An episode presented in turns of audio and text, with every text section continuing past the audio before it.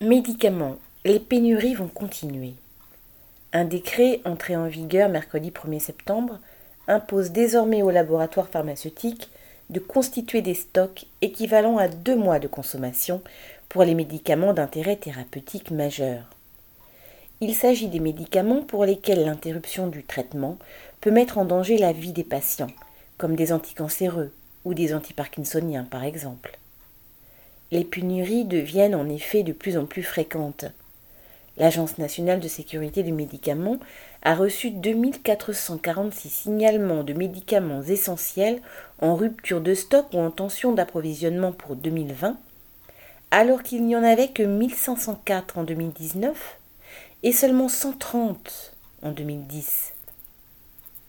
Les pénuries découlent du fait que les médicaments sont produits, comme n'importe quelle autre marchandise, dans le but de faire le profit maximum. Les industriels produisent en flux tendu en limitant le plus possible les stocks qui pour eux ont un coût. D'autre part, les médicaments qui sont le plus souvent en pénurie sont des médicaments anciens, mais très utilisés, qui rapportent peu aux industriels, car leurs prix sont bas.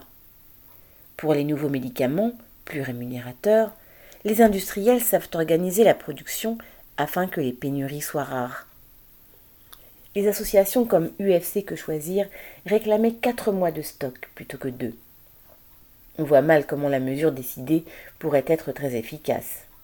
L'État, toujours très compréhensif avec les problèmes des industriels et leur souci de faire le maximum de profit, risque d'exercer peu de contrôle et de peu sanctionner les infractions. Seul le contrôle de la production, de la distribution et des stocks de médicaments par les travailleurs et la population eux-mêmes permettrait d'imposer de produire en quantité suffisante pour satisfaire les besoins de tous les malades. Hélène Comte.